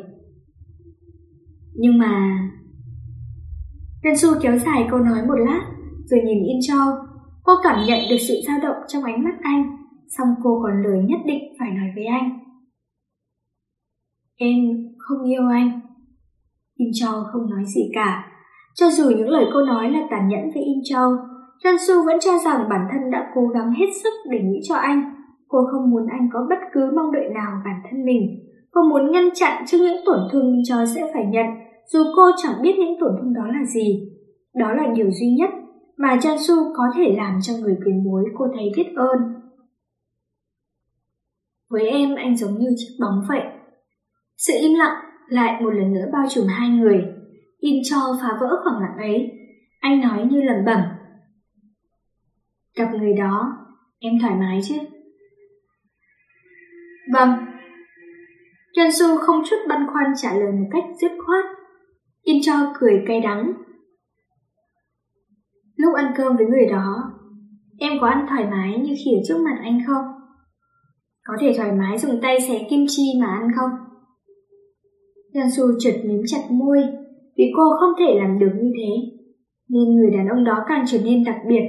Nói đến yêu, đối với cô đó là cảm giác đặc biệt hơn là cảm giác thoải mái. Sự thoải mái in cho cho cô cũng rất đặc biệt. Jansu không phủ nhận điều đó. Em đi lên đi. Kim Cho quay sang nhìn Jansu, cười nhàn nhạt, nhạt. Nụ cười ấy đầy vẻ gượng gạo, giống như một giếng nước trống rỗng khiến người ta thấy nó càng thêm sâu hun hút. Lần trước là anh nặng lời. Em hãy quên đi. Chỉ là sự ghen tị vô ích thôi. In cho đứng dậy, nắm lấy bàn tay Jansu. Đừng để bị thương. Sự quan tâm chăm sóc chân thành ẩn chứa trong câu nói của In Cho đem đến cho cô sự ấm áp. Jansu im lặng gật đầu rồi rời khỏi xưởng. Sao lại rút cái đó ra? Điều trị xong rồi à? Thấy y tá rút kim bóng truyền ra khỏi cổ tay mẹ. Vợ cơn đốc ngạc nhiên hỏi. Mẹ tròn mắt nhìn người y tá với vẻ ngạc nhiên. Người y tá không đáp lại câu hỏi của vợ cơn đốc mà chỉ gỡ bình truyền treo trên cột xuống. Lạ ghê, hình như đã xong đâu nhỉ? Vợ cơn đốc còn đang lầm bầm thì người y tá nhìn sang mẹ và hỏi. Hôm nay cô không bị chóng mặt hay run như đêm hôm trước chứ? Vâng. Mẹ bỗng thấy bất an, không hiểu có gì sai. Vợ gần đất túm lấy người y tá đang định đi ra ngoài. Nhưng mà đêm qua sao chị tôi lại bị như thế? Thay vì trả lời, người y tá chỉ cười gượng như thể không hiểu đối phương đang nói gì, rồi nhanh chóng rời khỏi phòng bệnh.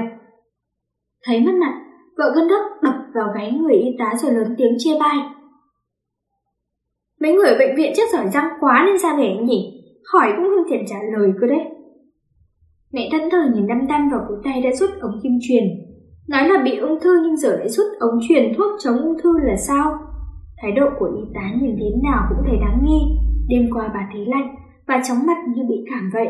Nếu thế thì phải tăng liều lượng thuốc lên, chứ sao lại rút kim truyền thuốc đang dùng bình thường đi như thế? Mẹ không tài nào hiểu nổi. Lúc này nếu có ông chồng bác sĩ ở bên cạnh thì mẹ đã hỏi ông xem chuyện đó là sao rồi. Anh rể phải đến thì mới biết được chị có thể xuất viện không và tình trạng sức khỏe bây giờ như thế nào chứ. Có phải ông đi ngoại tình không đấy? Sao mấy hôm nay không thấy cái mặt ông ấy lần nào? Những lời của em dâu khiến bao tuổi hờn mẹ kìm nén suốt thời gian qua cứ thế trào dâng. Lão ấy chán thế đấy. Thật là kẻ vô tâm. Đến cả vợ mình ốm đau như thế nào cũng không thắc mắc là sao? Mấy ngày rồi có đến đâu cơ chứ? Đàn ông kiểu vậy cả, chỉ biết đến mỗi cái thân bọn họ thôi. Vợ cân đốc dường như chị chờ có thế. Cô tuôn luôn một chàng. Thỉnh thoảng em nghĩ thế này, nếu đàn ông mà cũng bị hành kinh như phụ nữ, thì có mà mỗi ngày là một cuộc chiến đấy chứ. Chuyện đó đau biết bao nhiêu, không chịu nổi đâu, thể nào cũng đã đạn khắp mọi mặt trận cho mà xem. Ai khử, mấy lão vẩn vượng.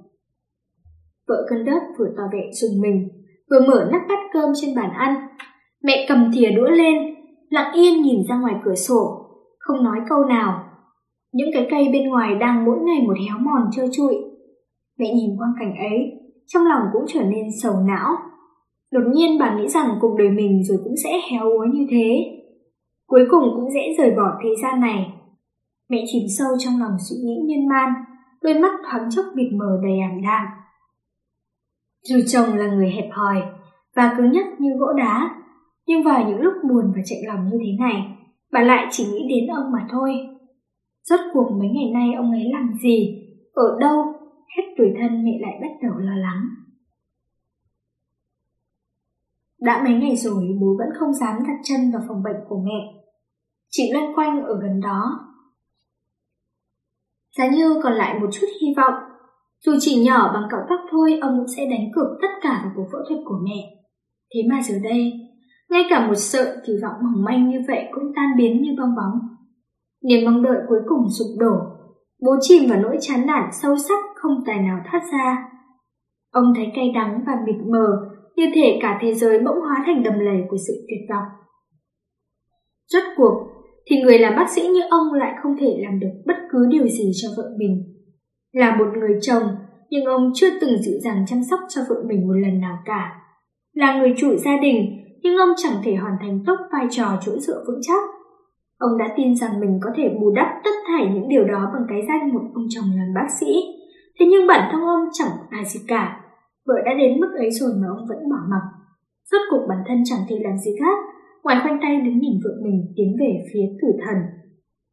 Bố chẳng còn mặt mũi nào, cũng chẳng có dũng khí đi gặp người vợ đang chật vật bởi cơn đau cùng cực do trị liệu bằng thuốc ức chế ung thư. Chỉ cần nghĩ đến giờ đây, tóc mẹ sẽ bắt đầu rụng, cân nặng cũng ngày một sút đi, khiến dáng người gầy rộc như một bông hoa khô héo, là trái tim bố lại đau đớn như thể ngừng đập. Anh nói với bọn nhỏ đi. Vì bức bối trong lòng, nên bố tìm đến bác sĩ Jun. Nhưng cô lại ném cho ông một nhiệm vụ mà ông muốn tránh né. Bố vẫn chưa thể chấp nhận cái chết sắp đến của mẹ. Ông vẫn đang bàng hoàng, chưa nắm được cốt lõi của vấn đề. Thế nên nhiệm vụ bác sinh Jun giao cho bố là điều đau khổ quá sức. Ông chưa chuẩn bị tâm lý để cho cả gia đình biết về chuyện đó. Bố cáu kỉnh, dập điếu thuốc lá đang cầm trên tay vào chiếc cốc giấy. Ông không muốn nghe những lời khuyên kiểu đó. Bác sinh Jun hiểu nỗi lòng bố, song cô vẫn nói tiếp một cách bình tĩnh. Em hiểu nỗi lòng của anh. Cũng có thể sẽ có kỳ tích xảy ra. Em cũng muốn tin tưởng như thế lắm. Nhưng dù kỳ tích có xảy ra đi nữa, thì anh cũng phải nói rõ tình hình hiện tại cho John Su, Jong Su với cả chị đi. Em nghĩ thế. Gì? Nói gì? Cố gắng lên như thể ông chẳng biết gì cả. Như thể ông không chấp nhận bất cứ điều gì cả. Không còn thời gian đâu. Đầy thời gian. Chết thì cần quái gì thời gian cơ chứ. Còn đủ cả thời gian gói ghém quần áo mang sang thế giới bên kia. Còn dựng được cả nhà luôn ấy. Chết còn chả mất đến một phút. Đám tang làm ba ngày là được chứ gì. Còn đầy thời gian. Bố vẫn chưa sẵn sàng để mẹ ra đi. À không, là ông đang trốn tránh. Ông sợ hãi khi phải đón nhận chuyện đó. Bố đứng phát dậy khỏi chỗ ngồi như thể chạy trốn. Tiền bối chung. Bác sĩ Chun ngăn lại. Chúng ta không nên thế này nữa. Ra ngoài chút đi, hòng gió một chút, tâm trạng anh sẽ khá hơn. Bố cùng bác sĩ Chun đi ra công viên ở sau bệnh viện, đón cơn gió lạnh. Tâm trạng bức bối của bố cũng được giải tỏa chút ít. Bố ngồi trên băng ghế dài, vừa thẫn thờ nhìn những chiếc lá khô cuốn theo cơn gió, vừa phả ra làn khói thuốc thật dài. Cho em một điếu. Bố lấy thuốc lá đưa cho bác sĩ chun. Chấm thuốc xong, cô hít một hơi thật sâu rồi nhìn xoáy vào hư không, cất lời. Thỉnh thoảng đứng trước bệnh nhân sắp qua đời, em có suy nghĩ thế này. Còn họ hạnh phúc, người nhà của họ cũng hạnh phúc. Nghe lời bác sĩ Yun nói, ngay lập tức bố quay sang nhìn cô. Đôi khi nhìn những kẻ chịu án tử hình, em cũng có suy nghĩ đấy. Những người đó hạnh phúc. Cô nói cái gì thế? Đó là cơ hội để họ sắp xếp lại cuộc sống mà. Những bệnh nhân bị uy nán tử và gia đình của họ, bằng cái giá của nỗi khổ đau vô cùng sẽ có thời gian để sắp xếp lại cuộc sống mà người khỏe mạnh chưa bao giờ trải qua đấy thôi. Họ có cơ hội nói lời xin lỗi với người mà họ đã làm chuyện có lỗi. Họ có cơ hội nói lời yêu thương với người mà họ đã không thể yêu thương. Bác sĩ Jun mất cả cha lẫn mẹ trong một vụ tai nạn giao thông mấy năm trước. Điều đó có phải nỗi hối hận vì cha mẹ chị tai nạn khẩn khốc đã ra đi mà không kịp để lại một lời chăm chối không? Trong một tháng, dường như đôi mắt của bác sĩ Jun đỏ ngầu. Thế rồi người phụ nữ ấy ngay lập tức khôi phục lại cảm xúc. Cô nhìn bố với khuôn mặt bình tĩnh. Hãy để Jansu và Jongsu có cơ hội được nói ra những lời ấy. Với lại anh cũng phải cho chị ấy thời gian để sắp xếp lại cuộc sống nữa chứ. Bố tranh né ánh nhìn của bác sĩ Yun, lòng đầy bối rối. Anh không thể cướp đi cả cơ hội đó được. Anh sẽ sống trong oán giận đấy. Lời khuyên của bác sĩ Jun đâm sâu vào trái tim bố đau nhói. Chẳng liên quan, muốn oán trách thì oán trách đi. Tôi chẳng sợ những thứ như thế đâu.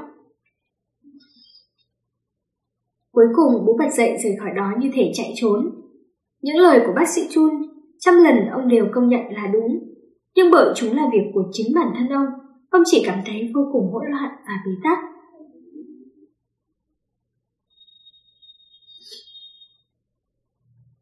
Trong sốc tiện đi công chuyện ghé qua, Trang Su ngồi đối diện anh trong quán cà phê của trung tâm thương mại. Hôm nay gương mặt của Trang Sóc trông thật tiểu tụy. Tất cả những người đàn ông không nhận được bàn tay chăm sóc của vợ đều có gương mặt như thế kia chăng? Trang Su bỗng bừng tượng đến dáng vẻ bố lượng thuộm lôi thôi, khác với trước đây rất nhiều. Trang Sóc nhấp một ngụm cà phê, hỏi bằng giọng điệu mềm mỏng. Em trông nom mẹ nên mặt hốc hác đi kìa. Mệt lắm à? Trông nom gì đâu, em tan làm xong cũng chỉ đến nhìn mặt mẹ được một lúc thôi. Nhưng mà sao cái kia trông kỳ vậy? Cả vạt mà cũng nhăn nhúm, vợ anh bao giờ về? Yansu quan tâm đến trong suất hơn cả bản thân mình. Trong suất chỉ mỉm cười nhàn nhạt, nhạt. Bao giờ mẹ em ra viện? Em cũng không biết. Em nói thế là sao? Đóng sức hỏi để hồn nghi. Bố em tính vốn thế mà. Ông ấy chẳng bao giờ nói gì cả. Cứ nghĩ đến bố là gương mặt Jansu lại đanh lại. Để thay đổi bầu không khí, Jansu cười cười thốt ra những lời cô chôn giấu trong lòng. Nhưng mà anh thật sự chu đáo đấy. Em thích điều đó. Đóng sức cũng tươi cười đầy vui vẻ. Em đã hỏi bác sĩ phụ trách chưa? ta làm em nhé qua luôn, chắc sẽ gặp được. Nghe nói điều trị ung thư đau đớn lắm, mẹ em chịu đựng được chứ? Có vẻ là được. Có chuyện chúng giống như say xe mức độ nặng ấy, nhưng không thấy nôn, với lại tóc mẹ cũng còn nguyên. May quá, đêm nay em cũng đi à? Su im lặng gật đầu. Anh mong mẹ em mau chóng khỏe lại, vì cả bọn mình nữa. Cứ thế này anh quên cả gương mặt em mất thôi. Ánh mắt chứa đựng cảm xúc thầm kín của John Sop khiến Su ngập tràn cảm giác hạnh phúc. John Sop bước ra khỏi quán cà phê trong trung tâm thương mại. Anh cầm tay Su lặng lẽ dắt cô đi.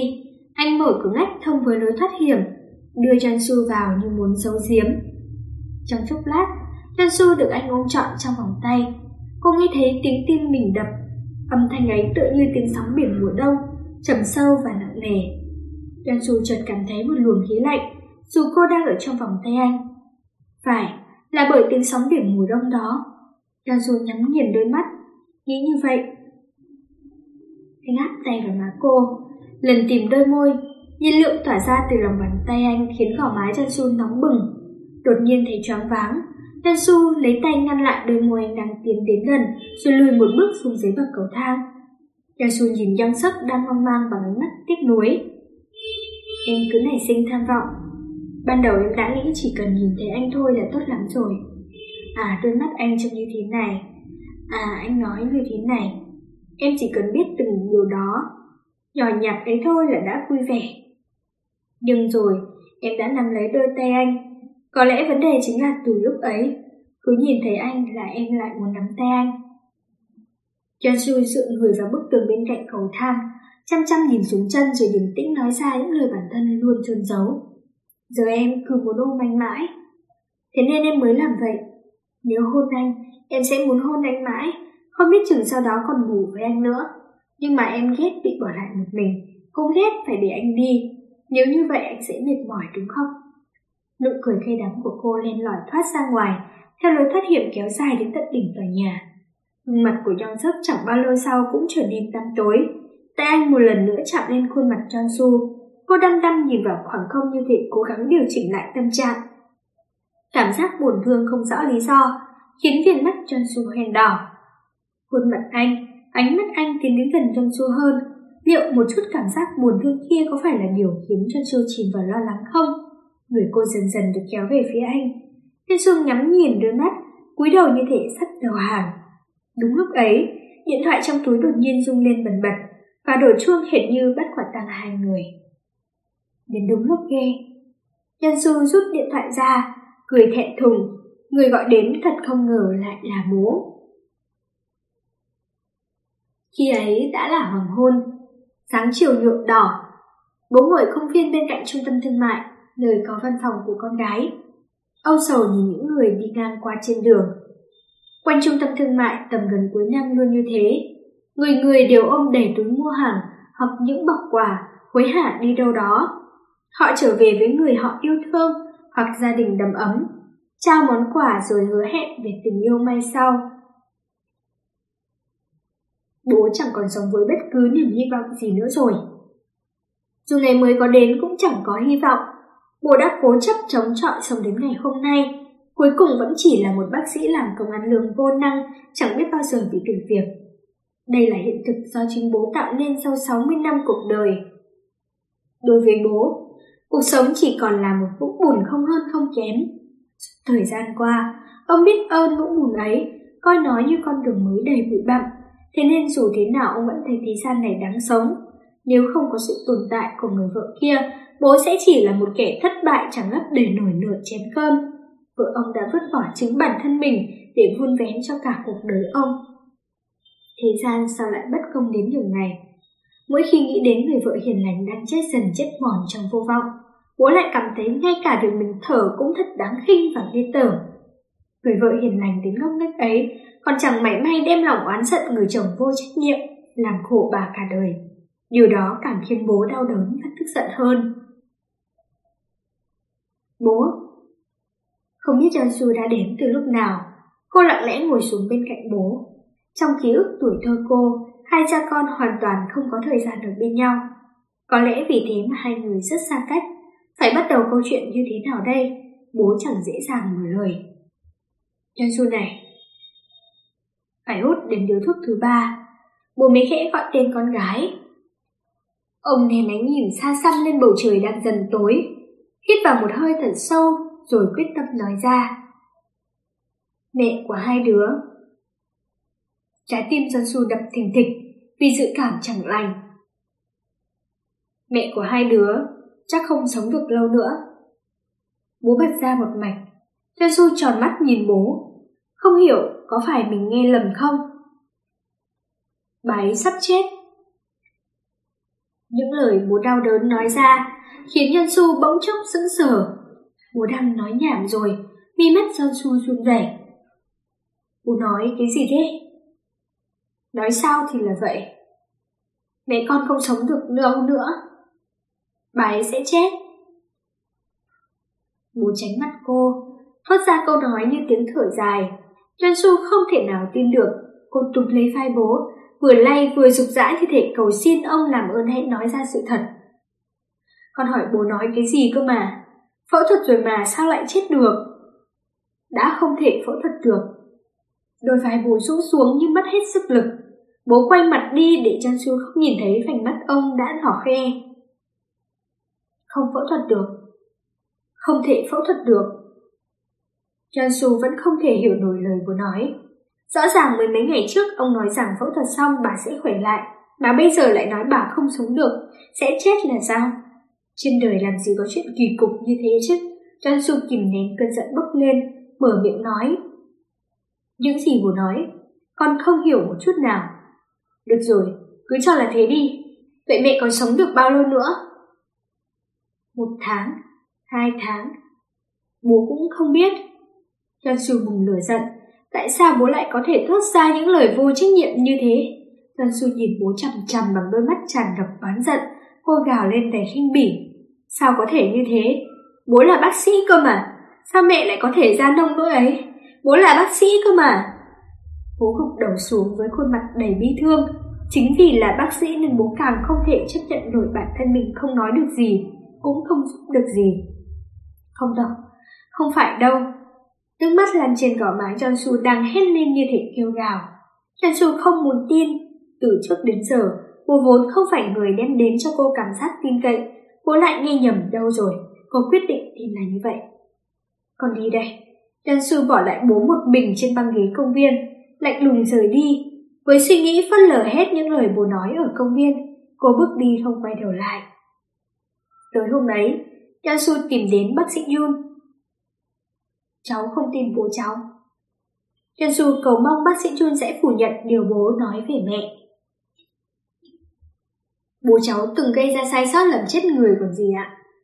Hồi đó phải sang tên bệnh viện, nội cháu xa suốt tinh thần. Cơn giận của bố đáng sợ đến mức mẹ và chúng cháu không dám ý kiến, sống càng lúc càng khổ sở. Dù là vai trò bác sĩ hay con trai, vai trò người chồng hay người cha, bố cháu đều là kẻ thất bại. Làm sao có thể tin lời của một người như vậy rồi mù quáng bỏ cuộc cơ chứ? Cháu đừng nói thế. Chuyện đó chỉ là tai nạn nghề nghiệp bất đắc sĩ thôi. Tình huống bất đắc sĩ có phải chỉ mình bố cháu có đâu. Bác sĩ Jun đã bình tĩnh thuyết phục, nhưng Jansu vẫn như trước, không hề xóa bỏ bực tức. Không hề xóa bỏ bức tường không tin tưởng đối với bố mình. Tin bố, tức là phải chấp nhận chuyện mẹ sẽ chết. Thế nên bố nhất định là người không thể tin. Bác sĩ Jun nhẹ nhàng nói như dỗ dành trẻ con. Bệnh nhân đó được bố cháu tiếp nhận với triệu chứng lết dạ dày cấp tính. Tình trạng đó là quá muộn để chuyển lên bệnh viện lớn. Ca phẫu thuật đã thành công. Nhưng bệnh nhân này có tỉnh lại được đâu. Gan của người đó không ổn đúng không? Lúc ấy bố cháu điều trị cho bệnh nhân đó là vì muốn được nổi danh chứ gì. Vì tham vọng trở thành bác sĩ danh tiếng mà ông ấy đã tiến hành phẫu thuật một cách vô lý chứ gì. Không phải. Khi đó bố cháu phán đoán là tình trạng dạ dày đang nguy cấp hơn tình trạng gan. Nếu bố cháu không tiến hành phẫu thuật thì bệnh nhân đó đã mất mạng giữa đường rồi, thậm chí còn không có chút hy vọng nào luôn đấy chứ. Lời biện hộ bình tĩnh của bác sĩ Jun không phải điều cho Chu muốn nghe. Cháu đang hỏi chuyện mẹ cháu mà. Cháu không muốn nghe ý kiến của bố. Cháu muốn nghe ý kiến của cô. Cháu chuẩn bị tinh thần đi. Cô có căn cứ gì mà nói như thế? Đến cả bác sĩ Jun cũng nói vậy. Trong phút chốc cho Su cảm thấy quá đỗi bi thảm. Cô đã mong rằng họ sẽ nói không phải. Mẹ sẽ không sao. Chan Su vô thức nổi cáu. Trước khi phẫu thuật, ông ấy đã nói gì? Giai đoạn đầu cơ mà, phẫu thuật xong là sẽ hết sạch mà. Ban đầu đã không có nhiều kỳ vọng là sẽ phẫu thuật được. Tế bào ung thư đã theo hạch lan ra nhiều nơi rồi. Bọn cô chỉ phẫu thuật mở ổ bụng để cắt bỏ những khối u lớn. Thế nhưng, Lan Su cố kìm nén nước mắt trào dâng, hỏi lại. Không phẫu thuật được, tế bào ung thư đã vón cục trong các cơ quan nội tạng, không thể động tay vào được. Thế nên, những câu hỏi dần chuyển thành sự khinh miệt và căm ghét. Không động tay vào được.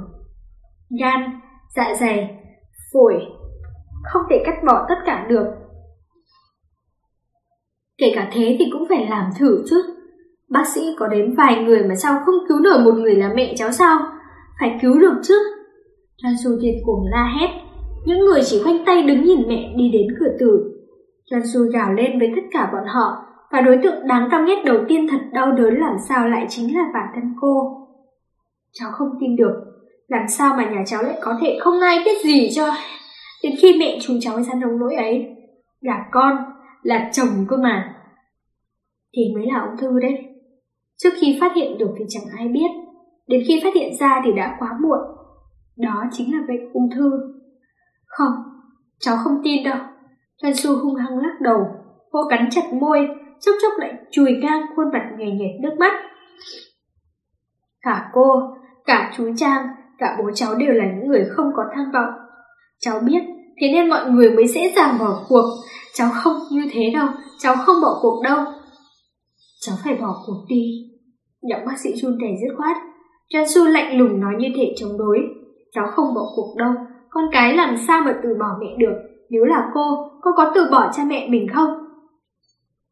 Người bên cạnh không chịu từ bỏ thì mẹ cháu sẽ càng khổ hơn đấy. Trong giây lát, chất độc bao trùm mi mắt Jansu Bố cháu đã thuyết phục cô vào cuộc đúng không? Bố cháu luôn giỏi tránh né hơn là chiến đấu. Chắc chắn ông ấy đã làm vậy. Cháu không bỏ cuộc đâu. Cháu sẽ không tha thứ cho người cha đã từ bỏ mẹ cháu đâu.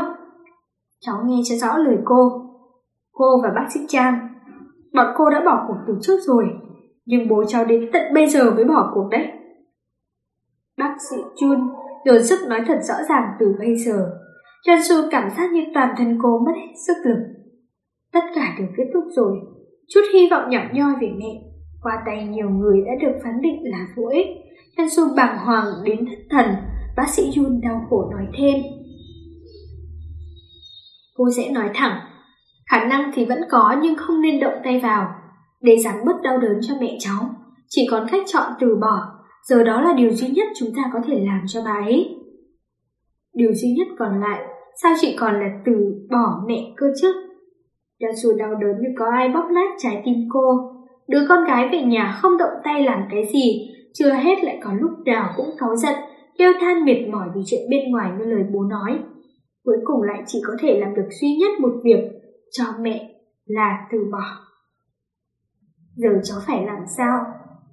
Yansu hỏi, với cõi lòng mờ mịt. Xem nào, nếu là cô thì cô sẽ làm gì nhỉ? Bác sĩ Yun cười cay đắng, nhìn Su đang chân chân dõi theo mình với đôi mắt đầy nước. Cha mẹ cô đều qua đời trong một tai nạn ô tô. Khi cử hành tang lễ cô chẳng hiểu chuyện gì đang xảy ra, chôn họ xong rồi về nhà, đến tận lúc ấy cô mới khóc. Mới đó mà đã một năm trôi qua rồi. Cơm vẫn ăn, việc vẫn làm, ngủ vẫn ngủ, cứ thế khóc bất cứ nơi đâu. Những thứ nhận được thì nặng tựa Thái Sơn mà không đền đáp được. Cô khóc vì căm ghét điều đó. Tâm sự của bác sĩ Yun sau này cũng sẽ trở thành tâm sự của John Su. Đã là con cái thì ai rồi cũng phải trải qua. Với tư cách người đi trước có kinh nghiệm trải qua đau buồn do cha mẹ qua đời, cô cho John Su lời khuyên một cách chậm rãi từ tốn. John Su à, cháu đừng như thế. Hãy trả lại dù chỉ là một phần vạn của thứ cháu đã nhận thôi. Hãy làm hết những điều có thể. Hãy để mẹ cháu say cháu nấu cơm, giặt rũ, kể cả sửa mặt cho mẹ. Hãy cho mẹ cháu biết rằng cháu đã là người lớn, đừng để mẹ cháu vì lo cho cháu mà thấy việc gia đình là gánh nặng. Cháu, cô ạ, cháu không biết cái gì hết. Con người ai chẳng một lần chết đi, thế nhưng cháu lại không hề nghĩ rằng mẹ cháu sẽ chết. Người ta bảo con gái là kẻ cắp thời gian, thế nhưng cháu lại không biết rằng cháu là đứa xấu xa như thế này. Ngay cả giây phút này, Thay vì nghĩ đến chuyện mẹ đau đớn biết được đảo thì cháu lại chỉ lo không có mẹ cháu sẽ ra sao mà thôi. Không có mẹ làm sao mà sống, làm sao mà sống đây? Cháu không nghĩ được gì ngoài điều đó. Cháu phải làm thế nào đây? Cô ơi! Yan vỡ òa trong tiếng nức nở cô đã kìm nén. Cháu phải làm sao đây? Giờ phải làm sao đây? Yan Su cao giọng nói rồi khóc thảm thiết. Bác sĩ Jun vỗ về bờ vai cô bé, lòng đau đớn, cô cũng khóc trong im lặng. Đứng dậy đi bố. Bố đang gà gật say rượu thì nghe tiếng ai đó lay gọi. Mắt ông lờ đờ mở ra. Cậu là ai? Trong su chứ còn ai nữa. Con bảo bố mau đứng dậy đi mà. Trong su cau có mặt mày, tỏ vẻ chán ghét bộ dạng lượng thượng của bố. Bố dù đang chánh choáng hơi men cũng bị vẻ mặt khó chịu của con trai làm giật mình. Ông bừng tỉnh, nhìn khắp xung quanh với khuôn mặt bối rối. Đây là đồn cảnh sát khu vực mà. Bố không có chút ký ức nào về việc tại sao Vịnh lại ở đây. Sao mày lại đến đây? Thằng kia. Bố hỏi dồn đứa con trai bằng giọng chưa hết say. Đến đưa bố về. Trong su mặt mảnh vô cảm, đáp cộc lốc. Mau đi về nhà đi. Trong su thô lỗ kéo cánh tay bố. Cho dù đang say nhưng những lúc như thế này, ông chỉ muốn con trai mình là người khác. Đứng trước người đa cảm như trong su, không hiểu sao bố ghét cậu nhìn thấy bộ dạng này của mình. Buông ra. Thằng con bất hiếu này. Bố giật phăng tay, cơ thể đang đứng lên khỏi ghế bỗng mất trọng tâm. Ông ngã sóng xoài ra sàn. Chẳng thế thì trong số cũng đã phừng phừng tức giận rồi. Bố làm sao đấy? Xấu hổ quá đi mất. Gì? Xấu hổ à? Bố gào lên với giọng đầy kích động. Những người xung quanh liếc nhìn sang hai người. Trong sự ý thức được ánh nhìn của những người xung quanh, cậu thúc giục bố với thái độ dịu lại một chút. Đi thôi. Mày thấy xấu hổ với bố mày hả? Bố đánh vào lưng cậu con trai, lớn tiếng hét lên. Bố bị gì vậy? Đi thôi làm ơn yên lặng đi đi. Trong su cũng không chịu nổi nữa, hét lên. Thằng danh con, ở đâu mà mày dám hét lên với bố mày hả? Yong Su bị đập liên tiếp vào gáy, cậu khung dữ nhìn trong chọc như sắp nhảy bộ vào bố. Ây, chốt cuộc trong Su bị mặc bố, bỏ ra ngoài một mình. Bố kìm nén cơn tức giận sụp sôi, từ từ đứng dậy đi ra ngoài. Bước ra đường, việc đầu tiên bố làm là lảo đảo đi hỏi xin thuốc lá. Thực kỳ lạ, thật ra nó là đứa con ông hết mực yêu thương nhưng lại chẳng thể bộc lộ tình cảm ra bên ngoài dù chỉ là một chút xíu. Thậm chí người cha như ông còn cáu giận, hăm dọa con nữa. Ông biết mình lầm lối rồi, nhưng vẫn bước tiếp những bước chân vô lý đi theo lối mòn ấy. Đâu phải ông không có tình yêu thương, chỉ là ông không biết cách thể hiện tình yêu đó. Ông cứ sống như vậy, để rồi đến một ngày khoảng cách giữa ông và các con trở nên xa xôi ngàn dặm. Cả đời miệt mài không màng đến những điều bên ngoài bệnh viện, thế nhưng giờ phút này ông lại trở thành tên say rượu trống rỗng. Ông chỉ là một ông già trung niên, lòng đầy bức bối vì bản thân đã cần mẫn chăm chỉ sống đến mòn cả bàn chân mà vẫn chẳng có thứ gì được thực hiện. Chẳng có thứ gì đáng để nhớ, lâm vào cảnh thảm hại chỉ biết chờ vợ chết. Bố bẩn người, đứng trước sợ cảnh sát, cay đắng trước cuộc đời tệ hại của bản thân. Một luồng khí lạnh chạy dọc sống lưng bố, toàn thân ông run rẩy. Bố đi qua con ngõ tối tăm về nhà, bước chân ông trao đảo, kiệt sức vì cơn say. Trên vật áo sơ mi trắng bung ra ngoài lê lết nước canh màu đỏ sậm không rõ là tương ớt hay thứ gì. Đó là nước canh cay ông hay ăn khi nhậu. Thế rồi ông dần dần nhớ lại những chuyện đã xảy ra ngày hôm nay. Buổi tối ông gặp John Su, rồi đi uống rượu một mình. Trên đường về, ông ghé qua tiệm trái cây gần nhà để mua hồng và táo. Đến đó vẫn không có vấn đề gì, nhưng rồi trong con ngõ ông đi đứng loạn chặn nên túi bị rách mất. Ông đã đến mấy lần để nhặt chỗ trái cây lăn lóc xuống cuối ngõ, chẳng biết từ lúc nào cảnh sát đã đến. À không, trước đó hình như ông còn tiểu bậy trên đường nữa. Tóm lại, là ông bị cảnh sát bắt được, ngủ một giấc ở sở cảnh sát, rồi trong su đến. Nghĩ đến trong su, bố lại thấy nóng mặt, thằng nhóc đó đã thành thanh niên trai trắng từ khi nào không hay. Ban nãy nếu chỗ đó không phải sở cảnh sát thì nó đã có thể một phát hạ ngục bố rồi. Vậy mà trước giờ, ông chưa một lần cùng đứa con trai cao lớn ấy đến nhà tắm hơi. Lần nào ông cũng chỉ trích chuyện nó thi trượt đại học. Thế mà tên giáo viên chủ nhiệm của nó ông có biết đâu. Ông nhớ lại hồi mình còn trẻ. Ông đã từng nghĩ sau này khi có con, ông sẽ hết lòng yêu thương chúng nó. Ông không được nhận tình yêu thương từ cha, nên luôn phải tự nhủ sẽ không để các con mình phải chịu khổ. Phải đói khát giống như ông. Thế nhưng khi đến Đến khi là cha của hai đứa con, ông lại trở thành người cha tệ hơn cả người cha quá cố của mình. Su và Trong Su thì yêu thương gì nổi người cha thế này cơ chứ.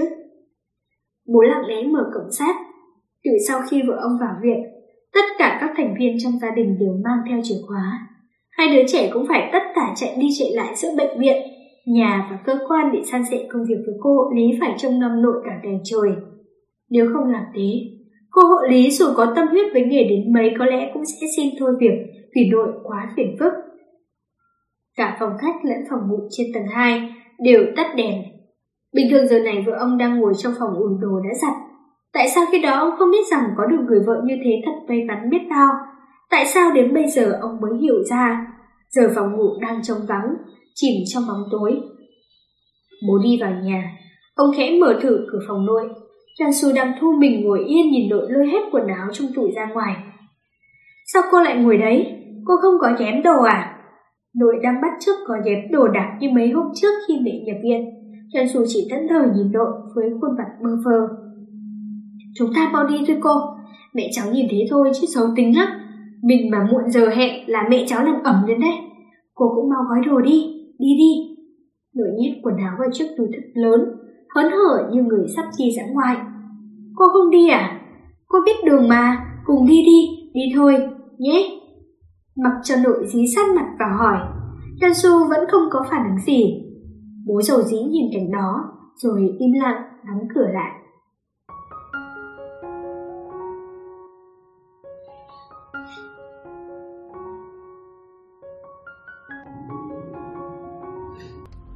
Nếu có thể, rất mong nhận được sự donate ủng hộ của các bạn.